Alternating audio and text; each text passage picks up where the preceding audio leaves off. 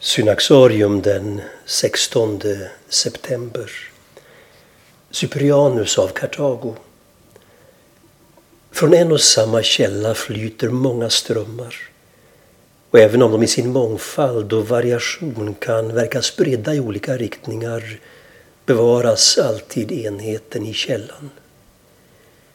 Så formulerar sig en av den unga kristenhetens mest inflytelserika teologer och kyrkoledare. Cyprianus om kyrkans väsen och enhet.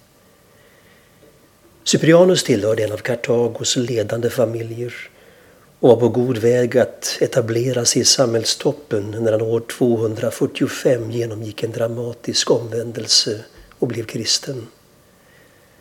Han skänkte då all sin egendom till de fattiga. Drygt tre år senare blev han biskop framrustad av det troende folket. Cyprianos var en handlingens man och kom under sitt liv att ge många prov på stor medkänsla med människor som drabbats av prövningar.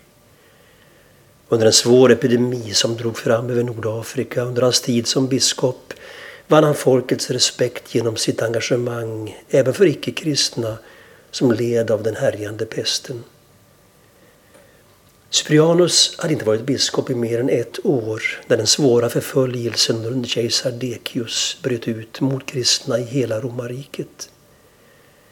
När förföljelsen bedarrat kom kyrkan att bli delad i synen på hur man skulle förhålla sig till dem som avfallit under hoten mot sina liv. Cyprianus hörde till dem som intog en barmhärtig attityd mot dem som förnekat sin tro men ville återvända till kyrkans gemenskap. Andra hade en mer kompromisslös hållning och ville hålla församlingarna rena från svikare.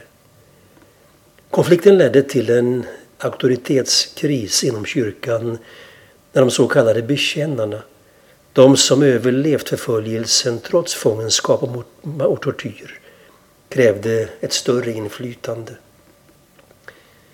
Med sin starka känsla för enhet och samförstånd kom Cyprianus att få stor betydelse för att bevara enheten kring den enda apostoliska kyrkan. Det är från honom vi har de berömda orden Den som inte har kyrkan till sin mor kan inte ha Gud som sin far. Kyrkan var för Cyprianus inte en organisation. Den var en organism och dess väsen bestämt av dess källa. Därför är kyrkans mest grundläggande karaktärsdrag enhet, menade han. Och tecknet för denna enhet är biskopen.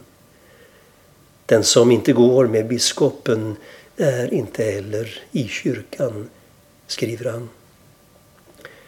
År 257 flammade förföljelsen på nytt upp mot de kristna. Året därpå, ännu inte fyllda 50, fick Cyprianus ta emot martyriet som sigillet på sin kamp för de kristnas enhet när han halshöggs för sin tro i Kartago.